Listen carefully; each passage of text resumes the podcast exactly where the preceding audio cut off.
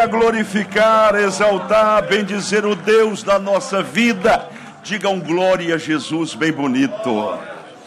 Abra sua Bíblia, Atos dos Apóstolos, capítulo 4. Pedro e João perante o Sinédrio. Pastor Iraquitã lerá com a igreja os versículos pares e assim nós leremos até o versículo 14. Nos diz assim a palavra do Deus eterno: E estando eles falando ao povo, sobrevieram os sacerdotes e o capitão do templo e os saduceus.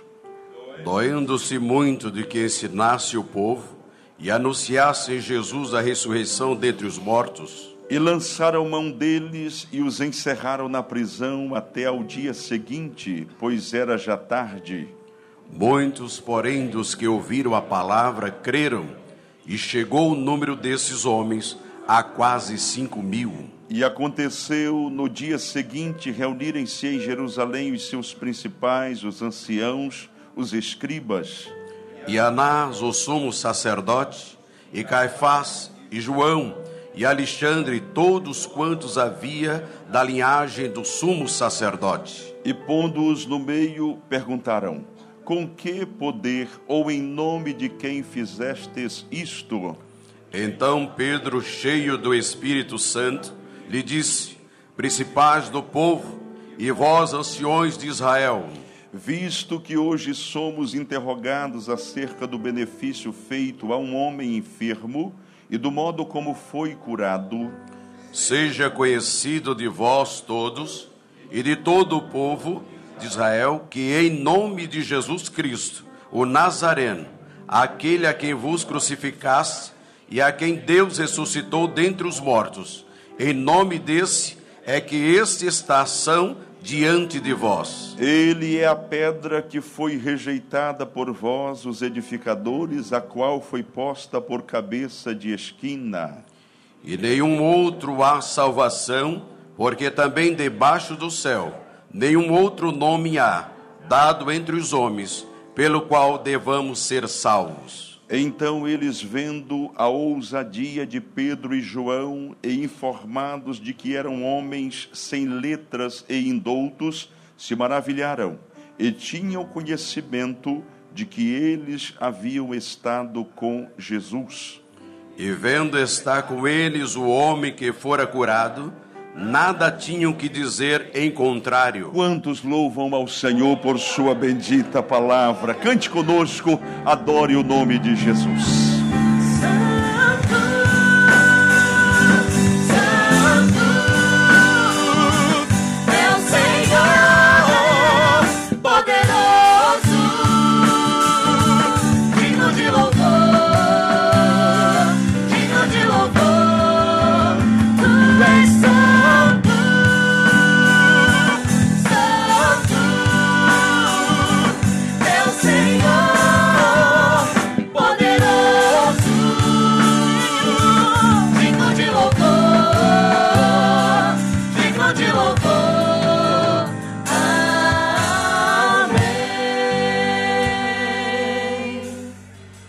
Senhor, amada igreja.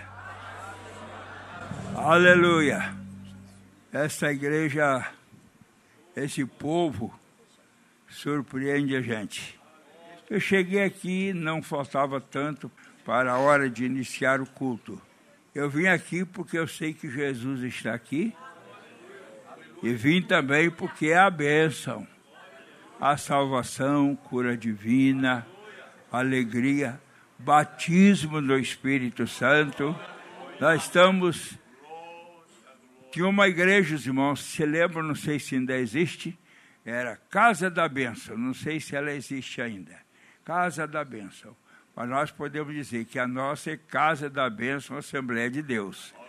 Agora vamos fazer aquilo que fazemos todos os cultos: orar por pessoas necessitadas, pessoas enfermas, e a minha filha pediu oração e me perdi o nome, parece que é Pedro o primeiro nome dessa pessoa que está muito mal, muito mal mesmo, internado no hospital. E ele pertence à igreja de Japeri, que ela pastoreia. Então eu peço aos irmãos que orem. Vamos estar em pé e vamos fazer agora uma oração como se fosse uma pessoa íntima nossa, cheios de amor, nós vamos orar por essas pessoas. E falei uma palavra tão bonita agora. Vamos orar por essas pessoas cheios de amor. Aleluia. Nosso Pai Celestial, nós te damos mil graças, Senhor. Que Jesus, quando sofria tanto, quando morria em nosso lugar, Ele estava fazendo isso pela nossa salvação, a nossa alma, Senhor, sendo resgatada para sempre. Mas também está, Ele estava levando sobre si todas as nossas enfermidades. Nós te, te, louvamos, Senhor, por este amor tão grande dedicado a cada um de nós, Senhor. Graças te damos. E agora nós apresentamos a Ti todas as pessoas enfermas, pessoas que nós não sabemos é, mas essas pessoas estão nos ouvindo, Senhor, estão assistindo a este culto. Outras pessoas não estão assistindo ao culto, talvez estejam no hospital, em casa, viajando, onde estiver nós usamos a autoridade do nome de Jesus e ordenamos a esta enfermidade, a este mal, a esta doença, nós te ordenamos que saia deste corpo, saia desta vida, em nome de Jesus, em nome de Jesus. Receba esta bênção agora, em nome de Jesus. E vamos então fazer como fazemos sempre em nome de Jesus, tomo posse da minha saúde, tomo posse da minha bênção. Amém. Podemos tomar assento. Tenho que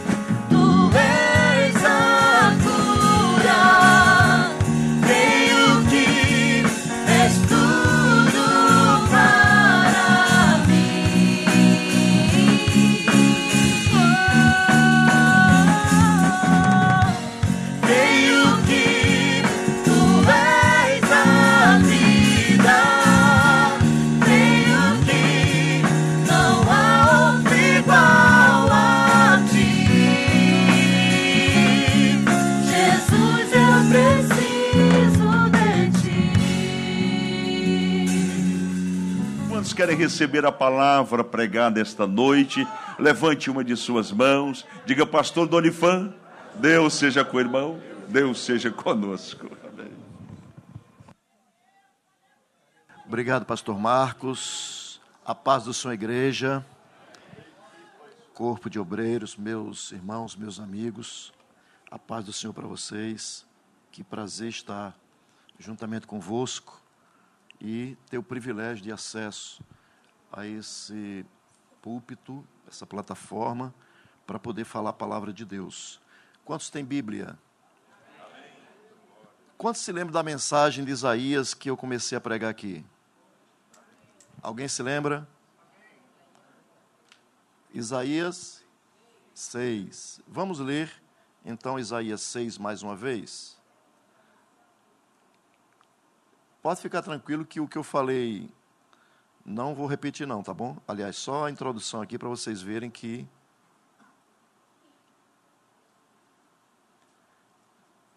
tem bastante coisa para a gente explorar no texto. Eu vou pelo menos arranhar um pouquinho aqui. Diz assim a palavra de Deus, a partir do primeiro versículo, a- a- versículo até o versículo de número 8, diz assim: No ano em que morreu o rei Uzias, eu vi o Senhor assentado sobre um alto e sublime trono, e a cauda do seu manto encheu o templo. Serafins estavam por cima dele, cada um tinha seis asas, com duas cobriu os rostos, e com duas cobriu os pés, e com duas voavam, e clamavam uns aos outros, dizendo: Santo, Santo, Santo é o Senhor dos exércitos. Toda a terra está cheia da sua glória. E os umbrais das portas se moveram a, a voz do que clamava, e a casa se encheu de fumaça. Então disse eu: Ai de mim, pois estou perdido, porque sou um homem de lábios impuros e habito no meio de um povo de impuros lábios. Os meus olhos viram o Rei, o Senhor dos exércitos. Porém, um dos serafins voou para mim, trazendo na sua mão uma brasa viva que tirara do altar com uma tenaz. E com a brasa tocou a minha boca e disse: Eis que isto tocou os teus lábios, e a tua iniquidade foi tirada, e expiado o teu pecado.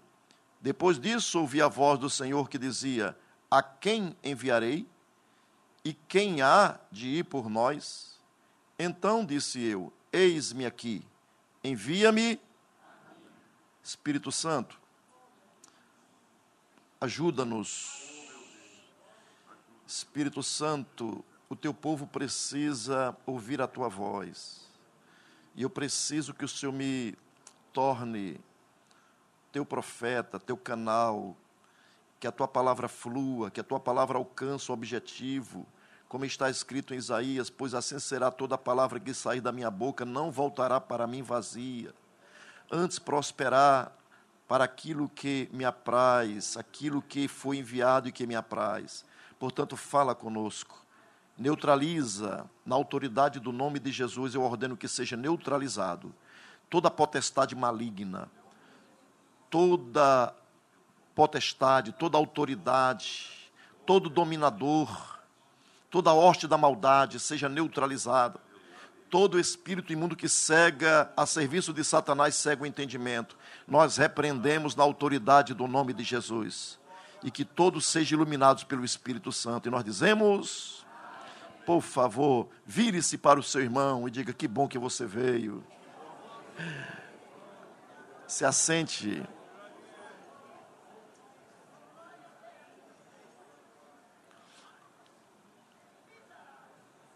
Aleluia. Quantos estão sentindo a presença de Deus?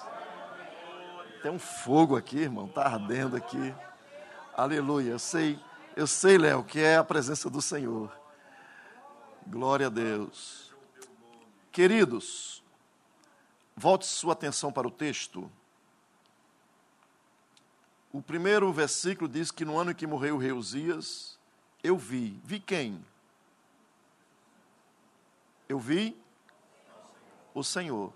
Esse Senhor aqui, ele é expresso, é, pode ser, essa palavra Senhor aqui, ela pode ser aqui Jeová, ela pode ser também baseado em João, Jesus, o Cristo, o pré-encarnado, a palavra, e baseado em Atos, é, capítulo 28, a partir do versículo 25, o Espírito Santo. Então nós temos a trindade aqui nesse primeiro versículo. Mas que coisa que me chama a atenção, irmãos, porque eu falei aqui sobre o que é a verdadeira adoração a partir do céu. Tudo começa em cima. A gente, nós pensamos que a adoração, quando nós cantamos, estamos adorando. Muitas vezes estamos cantando e não estamos adorando. Nem toda música é adoração. E mas todo adorador pode cantar e vai ser recebido por Deus. Adoração, irmãos, é algo muito amplo. Adoração é algo que está naquele naqueles que sabem quem é Deus. Está intrínseco na natureza humana, porque nós fomos criados à imagem e semelhança de Deus. E Deus nos fez para sermos adoradores. Porém, o umbilical foi cortado lá no Éden, nós perdemos o foco, nós perdemos a visão, nós perdemos o sentido da verdadeira adoração. Então, deixe-me explicar uma coisa para vocês aqui nesse primeiro versículo. E eu quero explorar com vocês sobre o que nós aprendemos com os querubins, ou com os serafins, sobre a verdadeira adoração. Aqui são os serafins. Eu tenho dois pontos que eu já citei na primeira vez, mas eu quero dar uma passada rápida mostrar para vocês. A primeira coisa o que está em jogo aqui é o reino. Vocês se lembram que Isaías, ele era escrivão no reino de Israel, de Judá. Ele era um escrivão do rei, ele trabalhava na corte, ele trabalhava e ele catalogava, era uma pessoa que era muito dedicada e muito cirúrgico nas coisas que escrevia, talvez por isso que o Espírito Santo tenha usado muito ele para detalhar o livro de Isaías, que tem o seu tem primeiro, segundo e terceiro Isaías, baseado com a teologia bíblica. Mas quando nós olhamos para esse texto, nós percebemos que o que está em jogo aqui é o reino. Nós temos que, visto que a terra, o homem perdeu o domínio da terra, o homem perdeu o governo da terra. Depois Deus levanta Abraão. Levanta Abraão, estabelece que ele daria a terra. A terra de suas andanças daria a sua descendência. Deus promete, mas diz: olha, antes que isso aconteça, você vai, a sua descendência vai ficar 400 anos no Egito. E assim aconteceu. Passou-se os 400 anos, foi para o Egito, depois saiu do Egito com mão poderosa. Mas para quê? Para possuir a terra e para governar, para cumprir aqueles propósitos de Gênesis capítulo 1, quando Deus que deu ao homem domínio sobre as aves do céu, sobre os animais do campo, sobre os animais selvagens, sobre toda, todo o ser que rasteja, Deus deu domínio ao homem, o homem perdeu isso, mas Deus não perdeu de vista o homem. Deus não perdeu de vista o foco de Deus é o governo da terra. O foco de Deus é o domínio da terra. O foco de Deus é que o homem, como regente dele aqui na terra, restaure o governo dele aqui, e por isso que ele mandou Jesus, e ele disse na oração que ele ensinou aos discípulos no capítulo 6, no capítulo 6 de Mateus, vós orareis assim: Pai nosso que estás no céu, santificado seja o teu reino, ou seja, o teu nome, venha o teu reino reino. Então Jesus ele veio para estabelecer o reino, ele veio para pregar o reino, ele veio para colocar o reino no coração dos homens. Ele foi, mas o reino não foi implantado ainda de forma literal, mas o reino começou a ser implantado no coração e na mente daqueles que têm Jesus como Senhor das suas vidas. Aleluia. Hoje nós estamos na época de política, né, irmãos? Eu não quero falar de política aqui, eu quero falar da adoração, eu quero falar dos serafins, o que nós aprendemos com os serafins. Mas é sugestivo, irmãos. Eu vejo alguns críticos dizendo, principalmente o pessoal de enviesado, dizendo assim: agora virou é, é, o, o, presidente, o, o, o Nine, virou agora é, briga de bem e de mal. Irmãos, na verdade é isso mesmo. Nunca foi, nunca foi sobre pessoas. Nós aqui estamos nos enganando, as pessoas estão tentando nos ludibriar. A questão não é Bolsonaro, a questão não é Lula, a questão é o reino. Quando eu olho para Romanos capítulo 5, versículo 17, diz que assim como nós estávamos mortos e reinávamos, não tínhamos reino, reinado, não tínhamos governo, em Cristo nós vivemos para reinar. Então você foi chamado, estabelecido em Cristo para reinar. Eu nunca vi a igreja tão unida em oração como eu estou vendo agora. Eu vejo igreja prostrando-se lá no, no Nordeste, eu vejo igreja de joelho no Pará, eu vejo a igreja de joelho no Rio de Janeiro. A diga está unida, por quê? Porque é questão de reino. O que está em jogo é luz e trevas, bem mal. Nós estamos num momento ímpar da nação brasileira. E o que está em jogo, meu irmão, é o reino, é o governo. Tudo tem a ver com o governo de Deus na terra. Feliz é a nação cujo Deus é o Senhor. Agora veja, irmãos, o desejo de Deus é que Israel governasse e houvesse uma teocracia, mas depois essa teocracia, Moisés disse como deveria ser a passagem do governo. Até então, Deus estabeleceu uma teocracia que existia, estabeleceu sacerdotes que faziam os sacrifícios para apresentar o homem a Deus. Havia os profetas, que Deus respondia aos pedidos que os sacerdotes faziam, mas tinha um que não era um monarca, Deus levantou um juiz, era Deus que levantava juízes. Para quê? Para julgar as causas do povo. Não era sacerdote que governava, não era sacerdote que eh, regia a nação, eram, juí eram juízes. Mas Deus fez uma transferência e disse: quem vai julgar o povo são, serão os reis, os monarcas. E Deus estabeleceu um, porque lá na profecia de Jacó ou de Israel, quando ele ministra a profecia, ele fala sobre o cetro que estaria sobre a casa de Judá. Então o cetro sempre vai ser de Judá. O cetro, o governo, sempre será de Judá. Assim como o sacerdócio sempre será da casa de é, Arão. Os coraitas, os, é, os os três filhos, né? Os coraitas e eh, Gessonita de Moisés. Então, os três filhos de Moisés, que não, os filhos de Arão, que isso fugiu aqui da minha cabeça. Coatitas, Meraritas. Então, veja, quando nós olhamos para esse texto, eu disse que a questão é o reino. Nós precisamos olhar nesse texto sempre com a visão de reino. E o que é que Deus resolve fazer quando Isaías entra no templo? Deus resolve mudar a visão de Isaías. Isaías estava com o olhar para baixo. Isaías estava com o olhar horizontal. O reino de Israel está prosperando, está não sei o quê. De repente, o rei Josias, ele perde ele fica leproso, fica isolado, ele perde o reino, outro governa no seu lugar, ele é resistido pelo sacerdote, e tudo de ruim começa a acontecer. Então ele entra no templo e começa a perguntar por quê. Parecia algo normal. De repente, Deus resolve mostrar que ele está no trono. Só três pessoas entenderam. De repente, num dia de rotina para Isaías, Deus resolve mostrar que ele está no Deus está no trono, meu irmão. Não pense que Deus está dormindo. Não pense que Deus se esqueceu da terra. Não pense que Deus esqueceu do Brasil. Existem promessas para o Brasil. Existe coisa boa chegando por aí, Pastor Marco. Tem coisa boa chegando, igreja.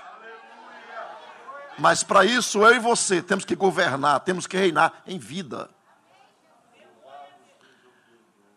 Então, Deus abre a, os olhos de Isaías e mostra uma visão do trono. E quem é que está no trono? É o Senhor. Quem é o Senhor? Diz o texto, é Javé. Quem é Javé? É o Criador. Quem é Javé?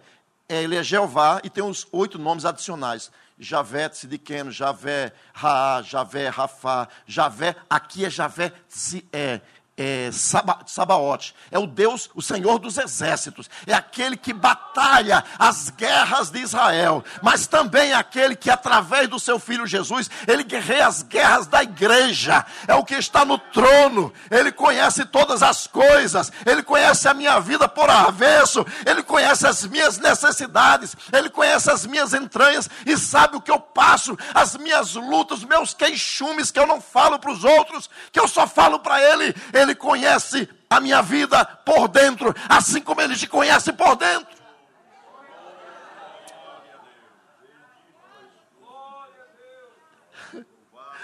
Aleluia. Aleluia. Aleluia. Meu irmão, a presença do Senhor está forte aqui. Aleluia. Glória a Deus.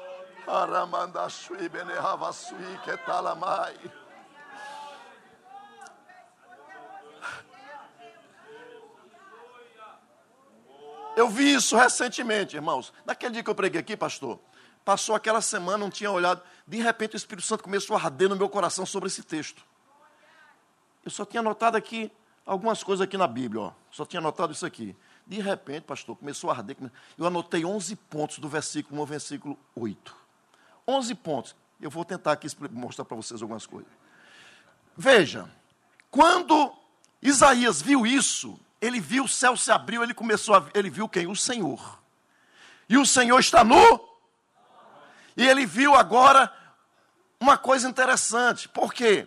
A gente fala muito de adoração, a gente cobra adoração de todo mundo. Você tem que ser adorador, você tem que adorar, você tem que ser. Mas, meu irmão, pastores, eu aprendi aqui a partir do nome de Isaías. Alguém se lembra o que quer dizer Isaías? Jeová salvou. Então, a partir desse, dessa indução, eu sou conduzido a acreditar que salvação, ou seja, que adoração, não é para pessoas que não foi salva. Quem não é salvo, meu irmão, é religioso. Quem não é salvo pode até ter devoção a santo, ter devoção a Maria, ter devoção a Pedro, ter devoção a Jesus, ter devoção. Mas se não for salvo, se não tiver nascido de novo, ele não é um verdadeiro adorador. Então, nós olhamos que Javé salva ou salvou. Se Jeová salvou, o nome de Isaías está dizendo que Jeová é a salvação da vida dele. E porque Isaías tem Jeová como a sua salvação, Deus resolve mostrar-se para ele. E quando Deus resolve mostrar-se para ele, mostra-se em glória. Mas quando Deus resolveu nos salvar, ele se revelou como um plebeu. como um mendigo, irmãos. Isaías diz: Olhando nós para ele, nada víamos que o reputassem como digo, homem de dor, experimentado em trabalhos. Um daquele que se esconde os olhos. Então, quando nós olhamos para Jesus, Jesus não tinha aparecido em formosura. E aí tem um processo até a cruz, de chegar a ficar desfigurado do texto. Isaías. Mas quando nós olhamos para a glória, para a visão de Isaías, de Isaías, é Deus no trono, é Deus em glória. E a expressão aqui, irmãos, como eu vi um, comentarista dizer, a expressão aqui é Shekinah. Não, meu irmão, a expressão aqui é kavod. Alguns traduzem por cabode, porque é a transliteração, mas é kavod. A, a transliteração aqui, se você pegar o texto aqui em, em hebraico, é kavod.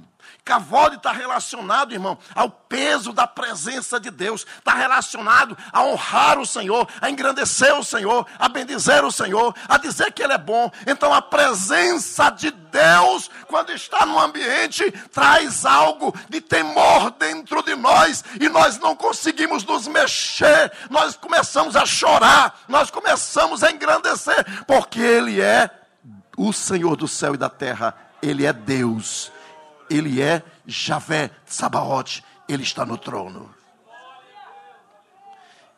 A verdadeira adoração, irmão, é para quem é salvo. E são esses que conseguem expressá-la. Você pode até estudar sobre adoração, mas se você não for salvo, você não vai conseguir expressar isso.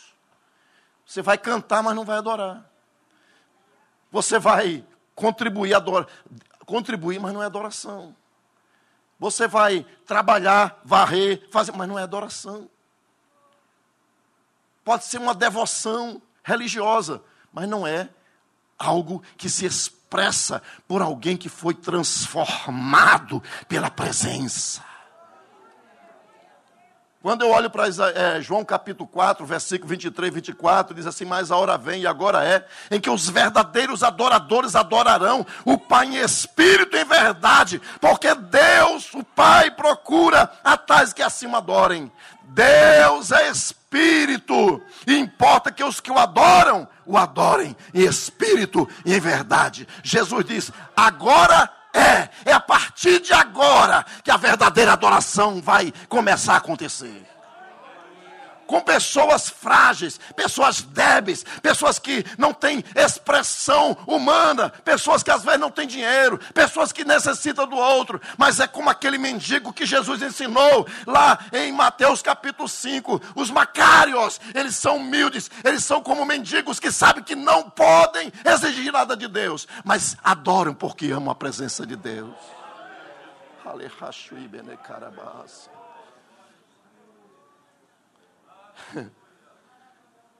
Quem ainda não nasceu do Espírito, irmão, não tem condições de se aproximar de Deus, não tem condições de estar é, diante de Deus, porque ele está morto em delitos e pecados. Mas quando o Espírito Santo vem, você prega Jesus para alguém, e essa pessoa, o Espírito Santo vem e ilumina o entendimento. Você sabia que lá em Efésios, Paulo diz que ele ora para que sejam iluminados os olhos do entendimento. Para a igreja, gente. Jesus está orando, Paulo está orando pela igreja. Pessoas dentro da igreja lá em Efésios, gente que tinha recebido Jesus, mas não tinha os olhos do entendimento iluminado para entender a verdadeira adoração, o verdadeiro serviço, a verdadeira prostração.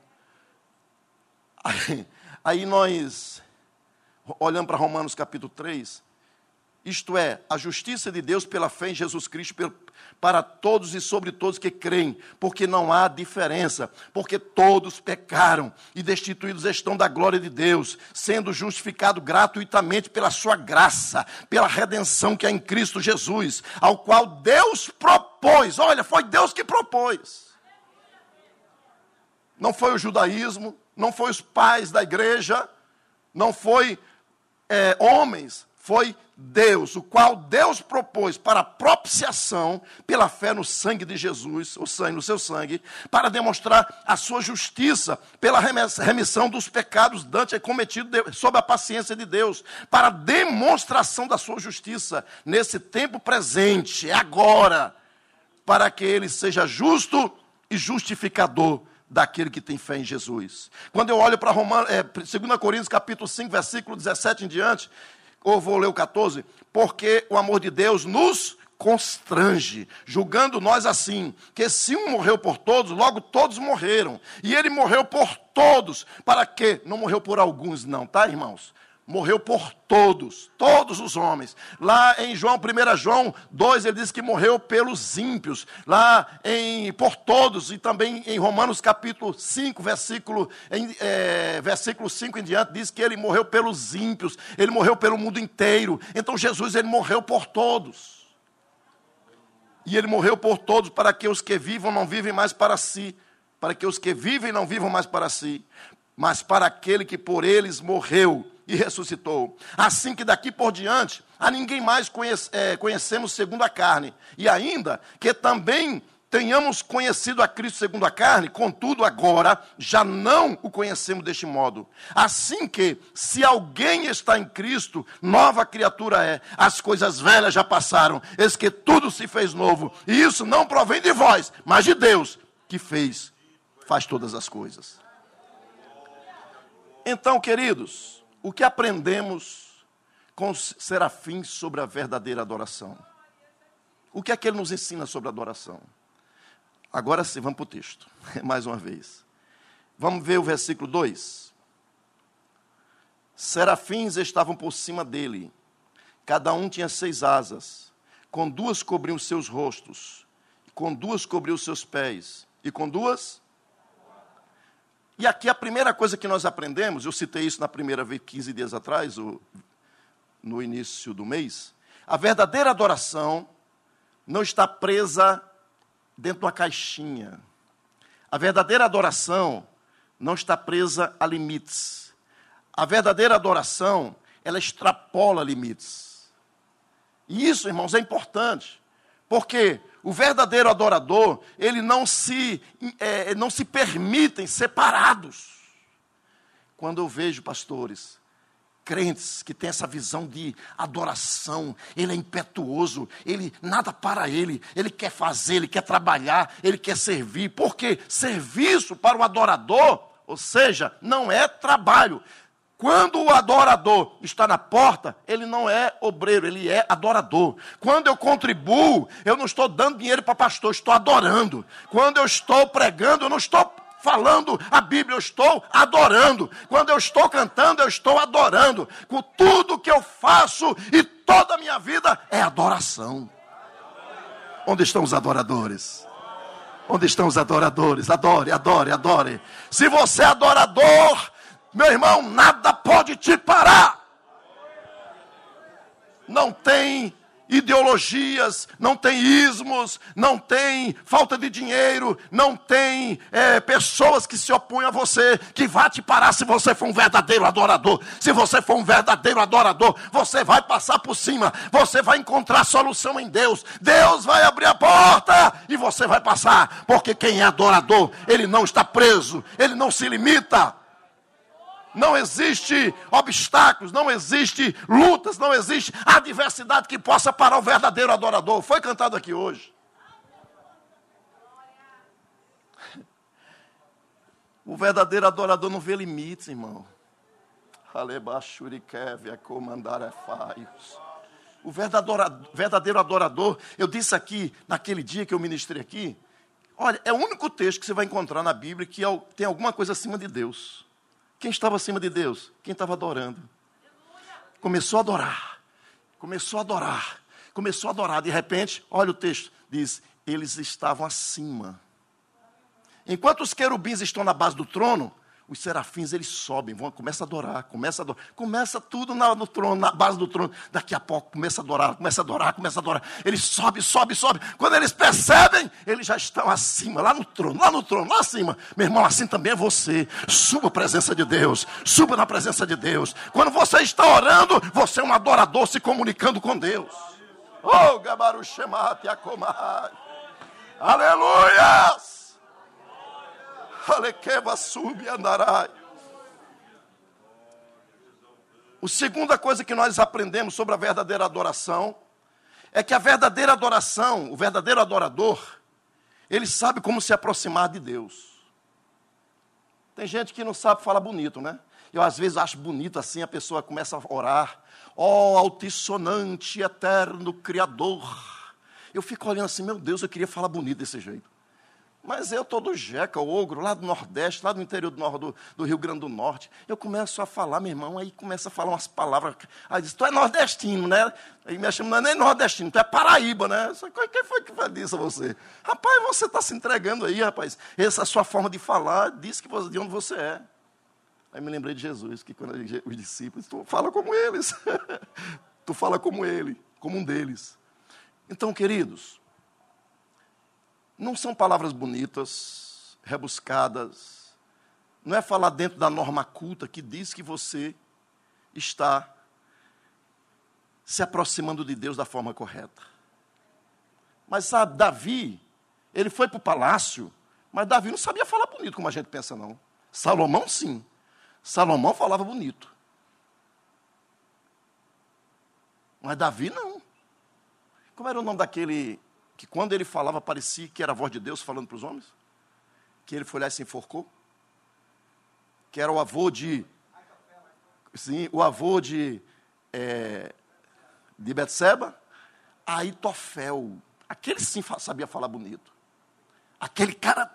Meu irmão, se ele começasse a conversar numa convenção de pastores, ele botava todo mundo no bolso, porque a palavra dele, o argumento dele, botava. É por aqui. Todo mundo ia com o cara. Davi, meu irmão, não foi lapidado para ser um rei de palácio, aquele negócio, falar bonito. Não, ele era adorador.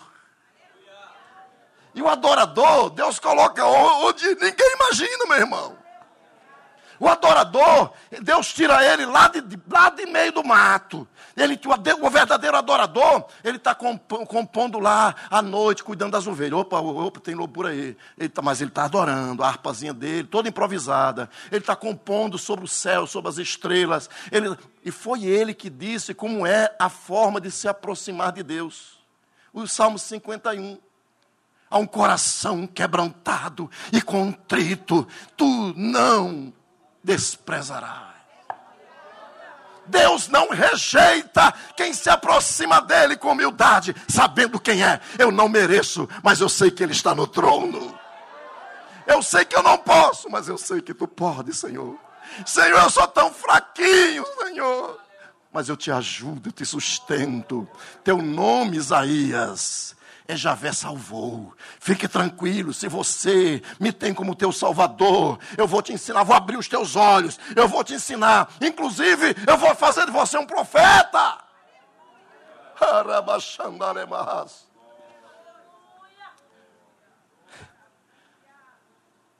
Quando nós olhamos para os serafins, irmãos, eles estavam com duas asas sobre o rosto.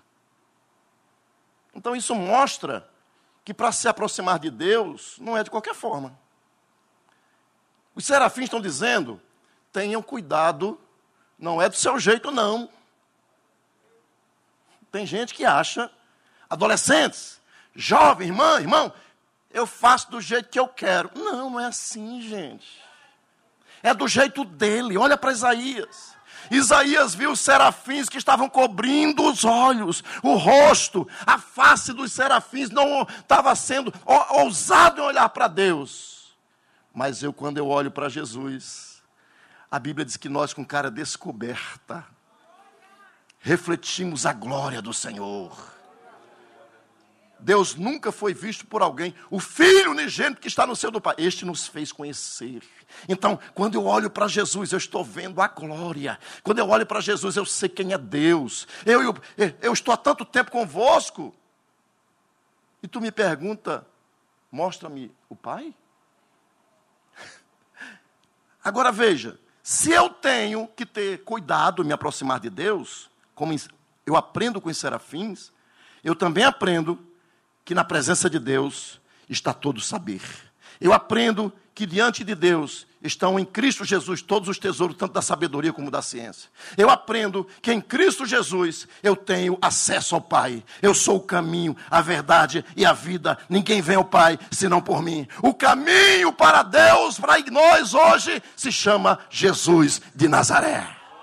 Ele morreu, mas ressuscitou. Ele está vivo, ele está à direita do Pai. E quando eu olho para Isaías, Isaías estava vendo o futuro, ele estava vendo já o Senhor na eternidade. Quando eu olho hoje, eu olho para Jesus, eu sei que ele ressuscitou, ele está à direita do Pai, ele é o caminho, e ele ora, diz a palavra que ele ora por nós, assim como o Espírito Santo, ele ora por nós com gemidos inexprimíveis, a diz a palavra que Jesus roga por nós. Ele é o meu advogado. Ele está à direita do Pai. Ele é o meu intercessor. Quando o diabo vem para te destruir, meu irmão, como diz Isaías, como, uma, é, como um rio para derrubar, então o Senhor arvorará a sua bandeira. A minha bandeira se chama Jesus. A minha bandeira se chama Jesus Cristo. O sangue de Jesus, ele me livra de todo pecado. O sangue de Jesus afugenta Satanás. Não, o nome de Jesus, que é sobre todo nome. Quando eu cito o nome de Jesus, o, o pior de todos os mortais, quando ele chama o nome de Jesus, meu irmão, Satanás treme, porque ele reconhece esse nome, esse nome que é sobre todo nome.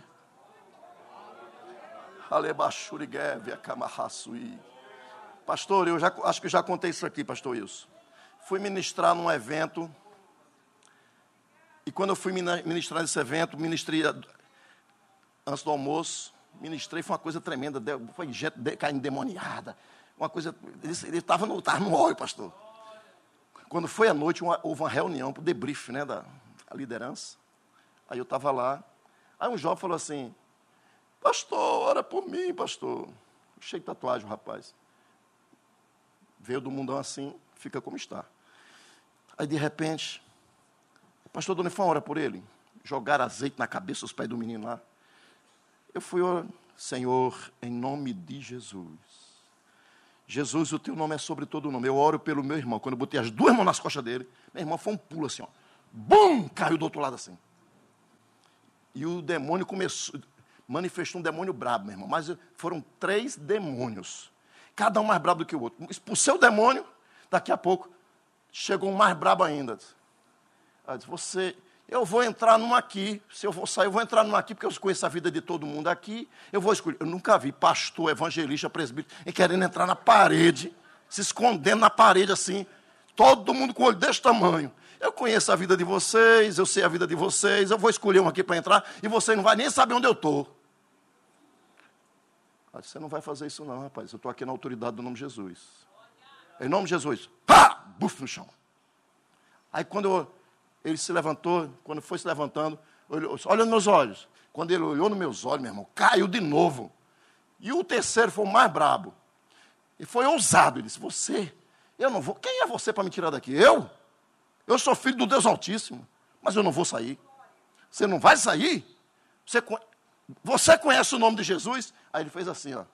É, aquele lá, né? Assim, então você sabe quem é Jesus. Quando ele disse assim, aquele lá, aí eu disse, ah, então você sabe quem é Jesus. É. Jesus, a minha vida é tua. E a tua palavra diz que eu sou como um espelho. Começa agora, Senhor, eu repreendo esse demônio agora na, tua, na autoridade do teu nome. Quando eu disse isso, meu irmão, ele começou a levantar as duas mãos assim, como se fosse ofuscado. E, não, Jesus, filho de Davi, filho de Davi. Por duas vezes aconteceu isso na minha vida. Filho de Davi, filho de Davi. Eu disse, nome de Jesus, sai! Abriu os olhos, começou a chorar. Meu irmão, o nome de Jesus é sobre todo nome. Eu não expulsei em nome de Iau. Tem uma seita aí chamada Iau. Eu não expulsei em nome de Alcha. Eu expulsei em nome de Jesus. Porque Jesus, meu irmão, para o, a, a, língua, a língua latina, no caso, se você for para o, o, os uruguaios, fala o espanhol. Se você for na língua espanhol, está lá, Iesus. Ou Resu, né? Resu. Se você for para o grego, é Iesus. Mas se você for para o português, é Jesus mesmo, irmão. E eu que sou nordestino, meu irmão, é Jesus mesmo. E quando eu falo Jesus, o diabo vai tremer, porque ele sabe quem é.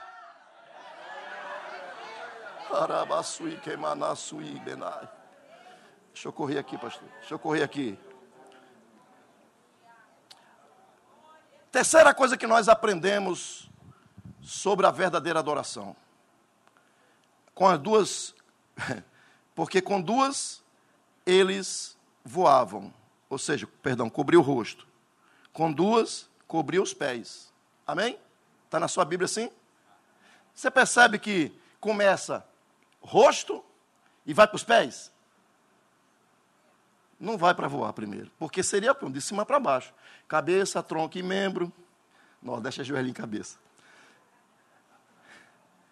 Cabeça, tronco e membro. Não, mas na, aqui no texto não. Deveria ser rosto, asas para voar e pés. Mas não está escrito aqui assim. Tem um propósito isso. Olha o que diz aqui. A verdade é, com duas cobriu os pés. Isso eu aprendo com o quê? Isso, eu aprendo o que com isso? que a verdadeira adoração, os verdadeiros adoradores, além de saber se aproximar de Deus, eles, têm uma, eles caminham com cuidado. Ele não vai, o verdadeiro adorador, ele não vai a qualquer lugar.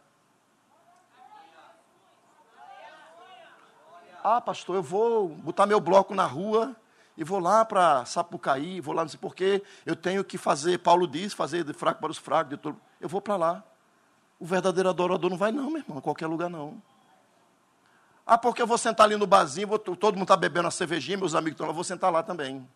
O verdadeiro adorador, ele tem os pés cobertos. Ele não vai a qualquer lugar.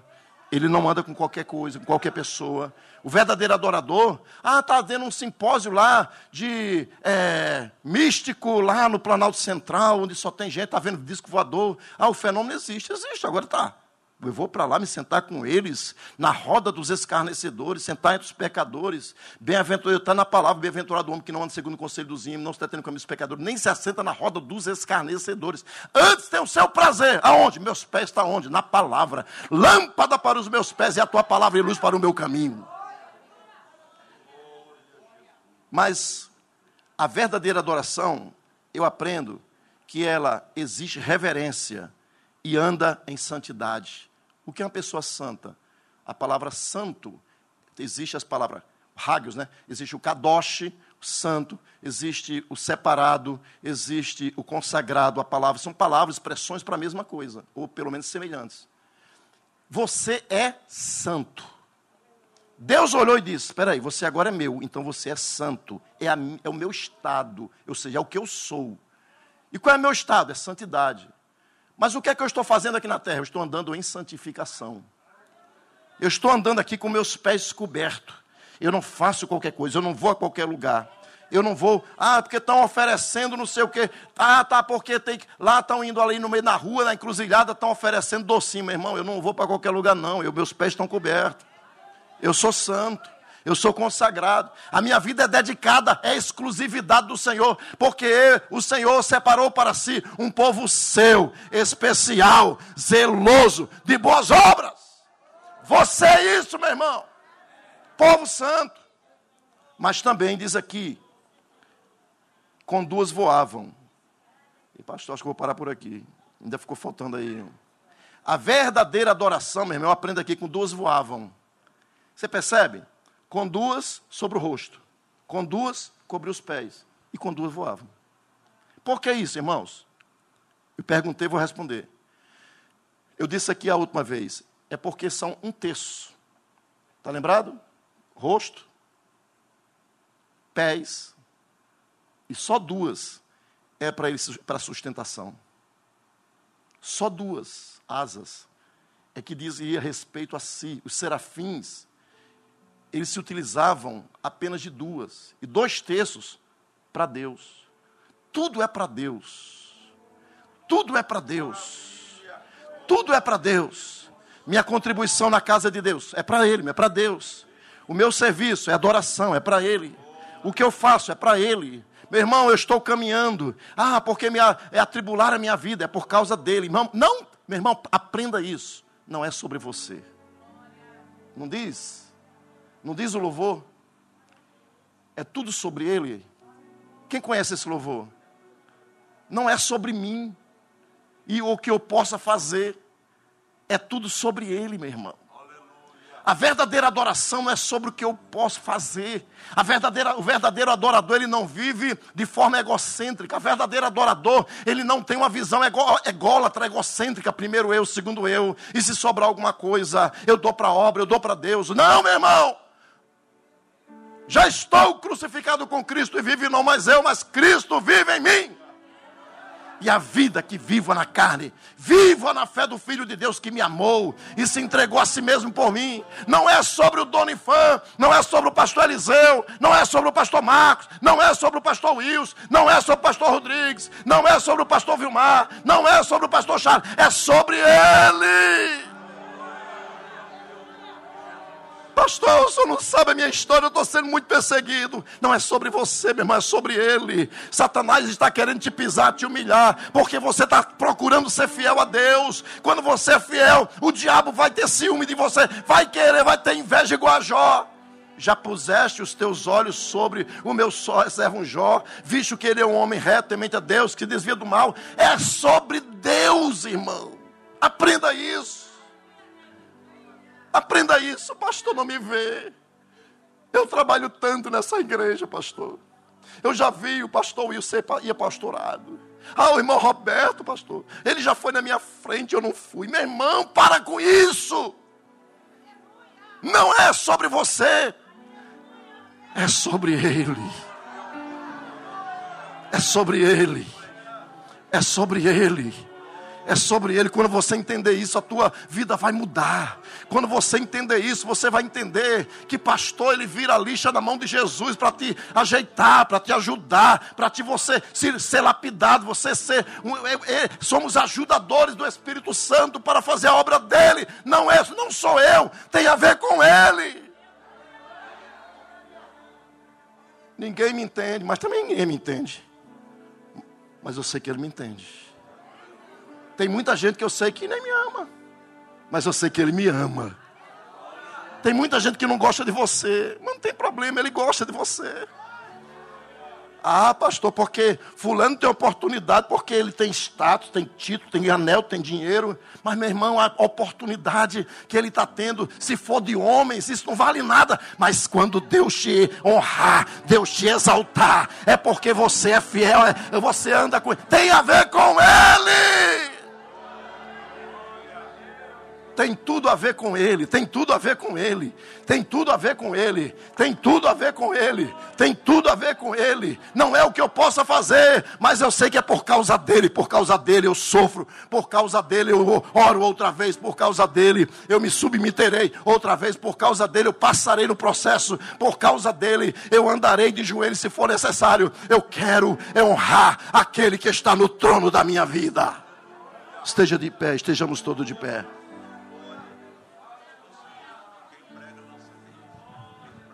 Aleluia. Quem sabe você não entendeu o processo de Deus. Quem sabe você tinha entendido tudo errado. Quem sabe você tem estado até hoje na igreja e a sua vida tem sido atacada. As pessoas te olham atravessado, mas você ama o Senhor. Você tem se dedicado ao Senhor. Você que está fora, afastado, se desviou porque alguém te olhou atravessado, mas tem tudo a ver com Ele. E se você entender, entendeu essa mensagem, você vai sair do seu lugar e vai dizer: Senhor, eu sei que, obrigado, porque não tem a ver comigo, tem a ver contigo.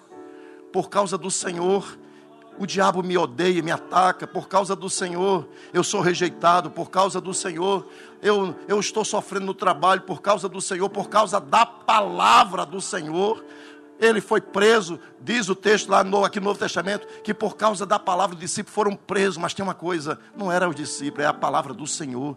E, meu irmão, se você entendeu isso, se você deseja o toque sobrenatural, se você deseja o perdão de Deus, se você deseja algo novo de Deus, sai do seu lugar, nós vamos orar por você. Os pastores que estamos aqui, iremos interceder por você. Saia do seu lugar, tem tudo a ver com Ele, tem tudo a ver com Ele.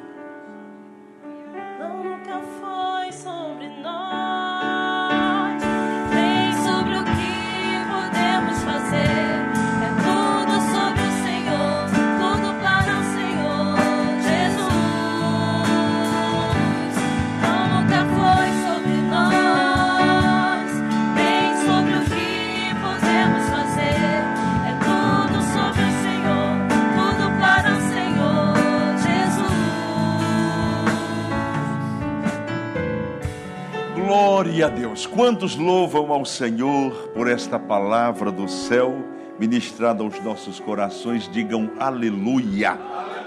Quantos querem continuar orando para Deus usar cada dia mais o pastor Donifan? Dê um amém bem forte.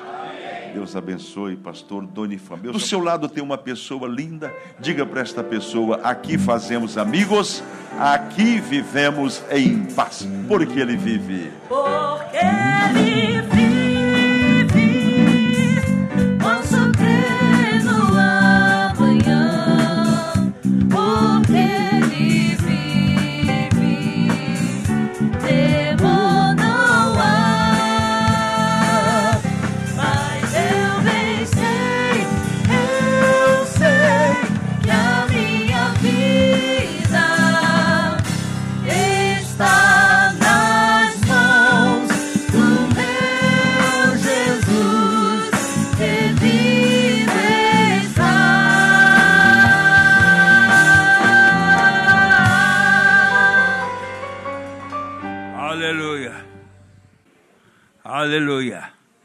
Nós vamos terminar agora com a bênção apostólica e essa alegria, essa felicidade que todos estamos sentindo vai continuar conosco lá para casa e vai continuar até que Cristo volte.